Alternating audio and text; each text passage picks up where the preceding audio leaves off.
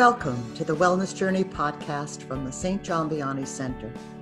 I'm Dr. Mariette Danilo, and I'm grateful for the opportunity to journey with you through these challenging times and to hopefully provide you with information that will help sustain you. Our podcasts are aimed at keeping you healthy in mind, body, and spirit.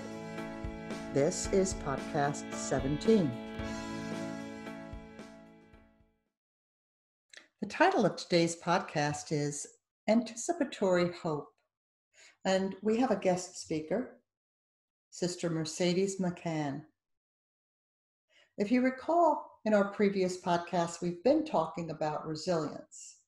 And I talked about the first three component parts of Martin Seligman of the University of Pennsylvania's PERMA model.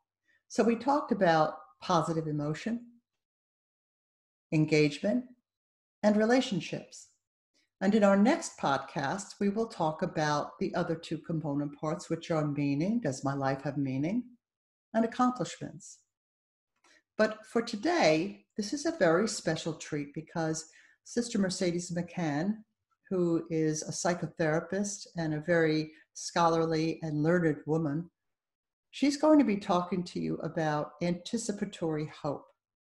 I recently heard her speak about this at a workshop, and I was so impressed. I really wanted to share this with you, and I wanted to do it now because the topic is so timely. And I'm sure it is going to be uplifting. So, without further ado, here is Sister Mercedes McCann. Today, I'd like to talk a little bit about anticipatory hope. Anticipatory hope is one of the virtues we need to practice as opposed to anticipatory grief, especially as we live through this pandemic that shows no sign of abating. I'm not going to spend any time on anticipatory grief because there's more than enough of it to go around, and we are too prone to succumb to it. Dr. Anthony Scioli, a noted clinical psychologist, who has done a great deal of research on hope, states that there is a contagion of hopelessness at this time. He says that COVID 19 has precipitated a global hope shortage, when in fact, real hope is humanity's PPE and tantamount to, second, to a second immune system, fueled by trust and requiring a degree of openness.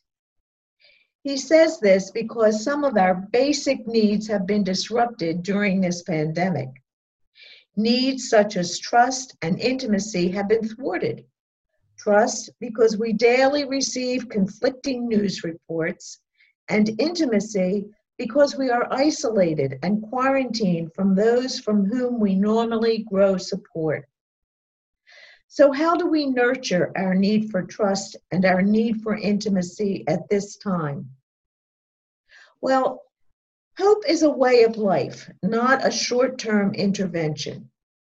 It's developed from infancy and maybe from life in the womb. We don't know that yet. If you go back to your Psychology 101 course in undergrad work, you will remember Erikson's chart of human development.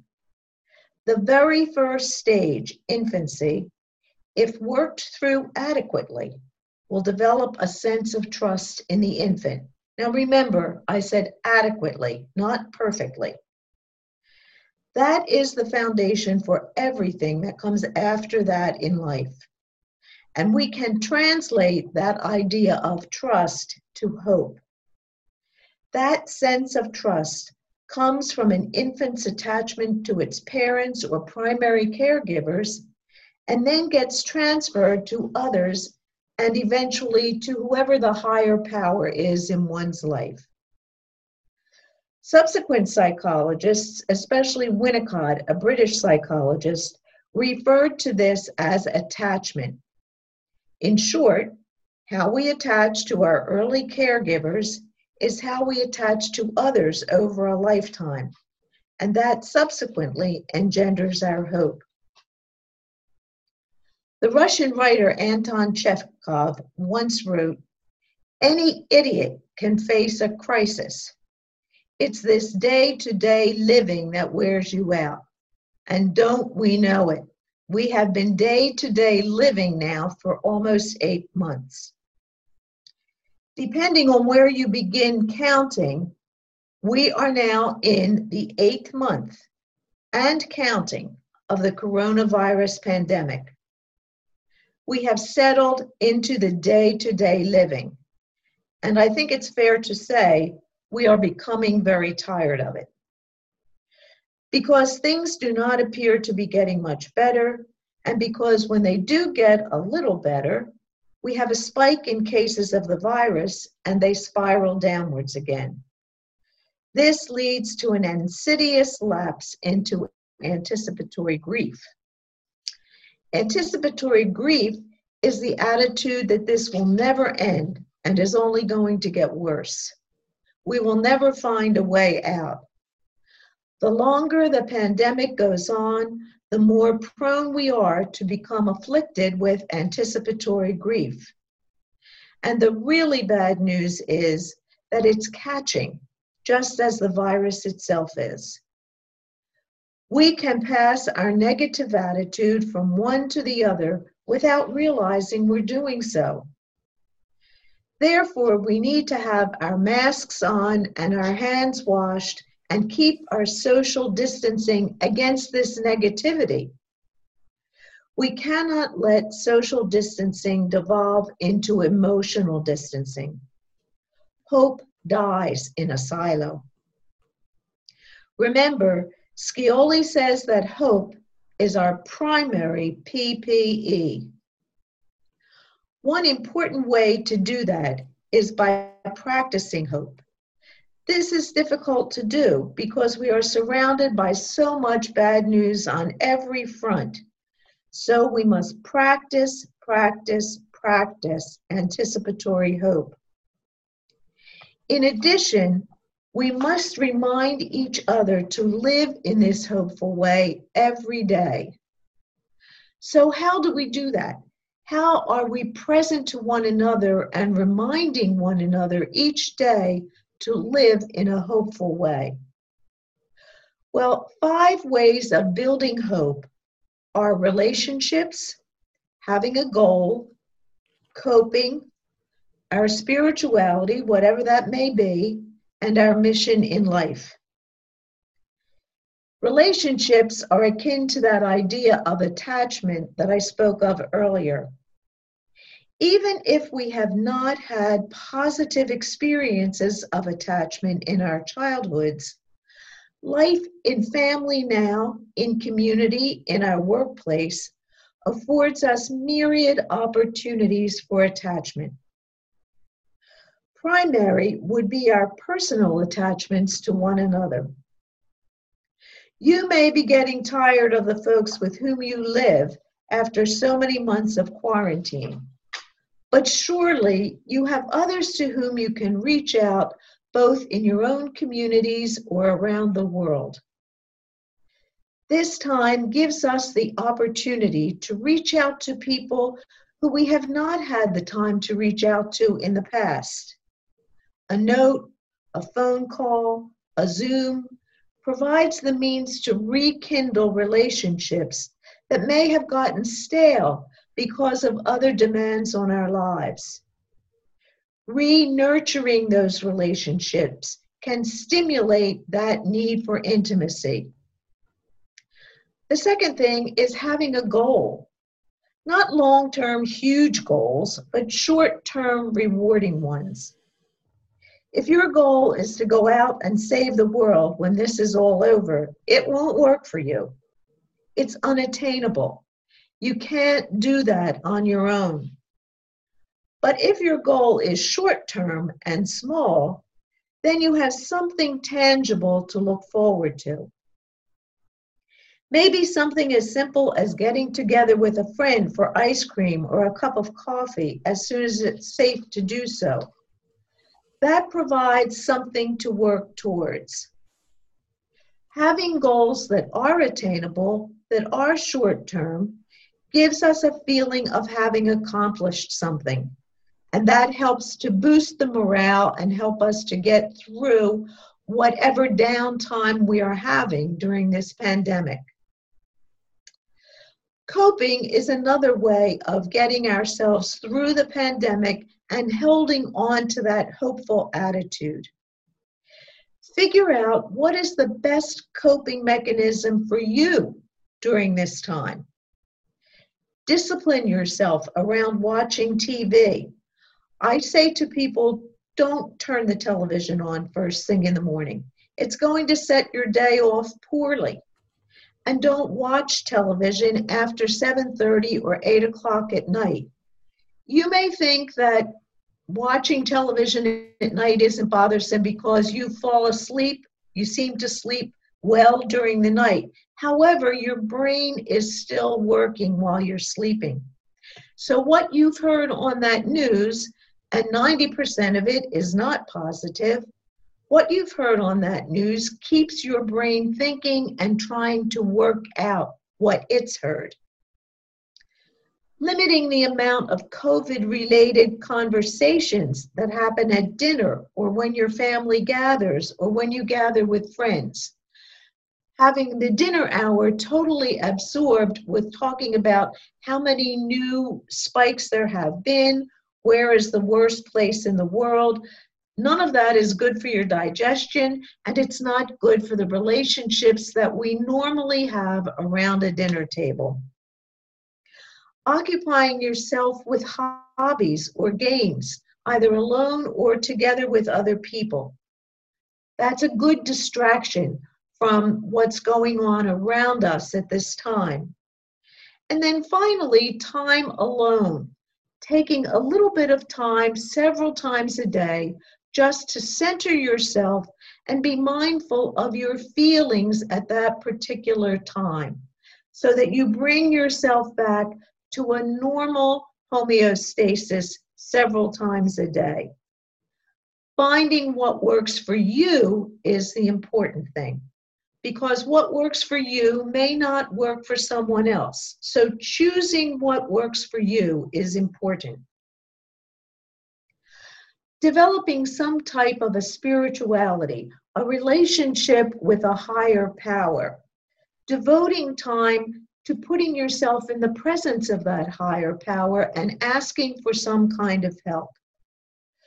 Two foundations for practicing anticipatory hope are mindfulness and gratitude. Mindfulness, which, as you probably know, is sort of a buzzword at this particular point in time, urges us to stay in the present moment and not lurch into the future and worry about what might happen next.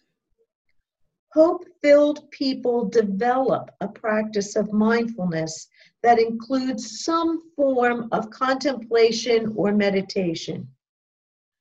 We do that each day, whether we're praying or we're simply meditating or we're contemplating, either alone or with other people. But we do take a hopefulness temperature when we do that. What attachment do you have to that higher power that leads you to trust that the higher power is in control and knows what it is doing? Then, in our mindfulness moments, do we incorporate some type of hope? Perhaps it would be helpful to designate certain times of day for a mindfulness moment. It might be in the morning, right after you've had breakfast, or before you've had breakfast. And then again at lunchtime, right before or after you have lunch. And then at dinner time. Three times a day when you take your hopefulness temperature and you become mindful of what's happening to you in that moment and how you can correct it toward a more hopeful attitude. Then finally, at the end of the day, before you go to bed, thinking about what hope do you have for the morning? What hope do you have for the next day? What would you like to accomplish the next day that might engender that hope in you? Which brings me to our mission in life. in this time, what do you believe your mission in life is to yourself, to your family, to the community in which you live, to your workplace, to other people?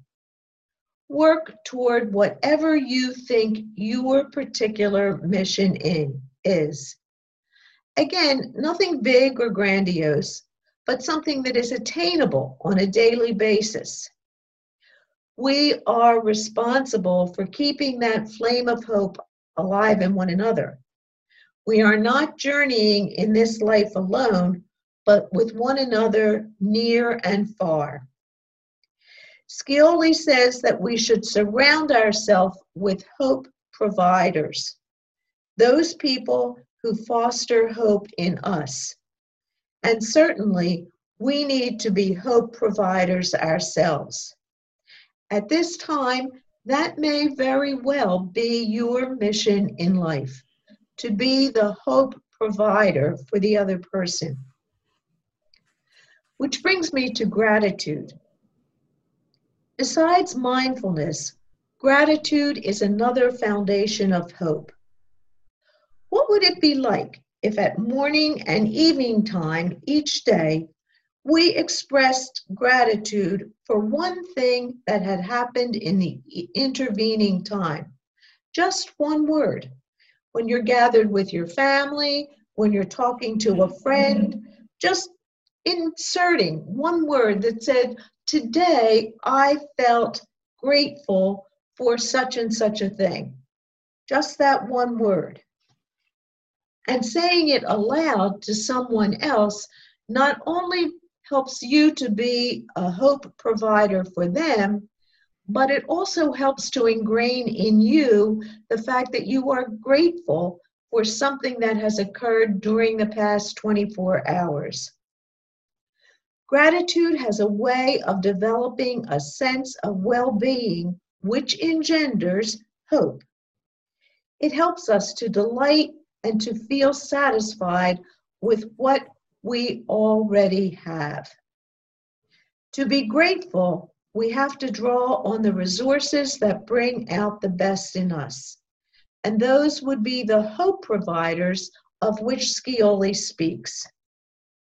So I want to leave you with the, the idea that anticipatory hope is available to all of us. This will end. We will get through it.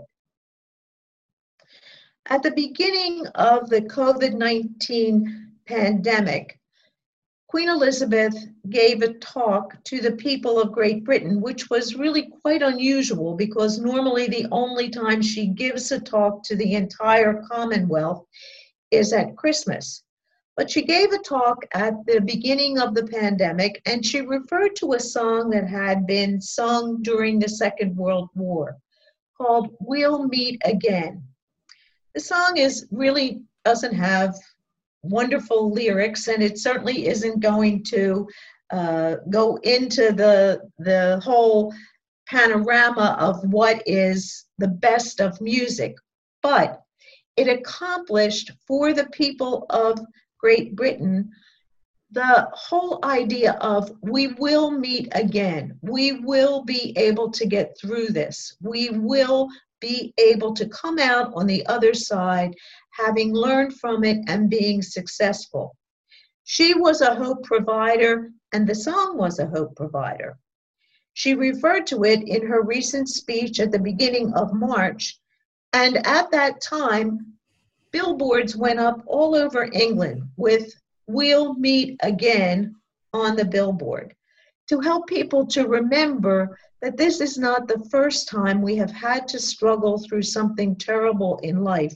And there's every reason to believe that we're going to come out on the other side having succeeded, having gotten through it.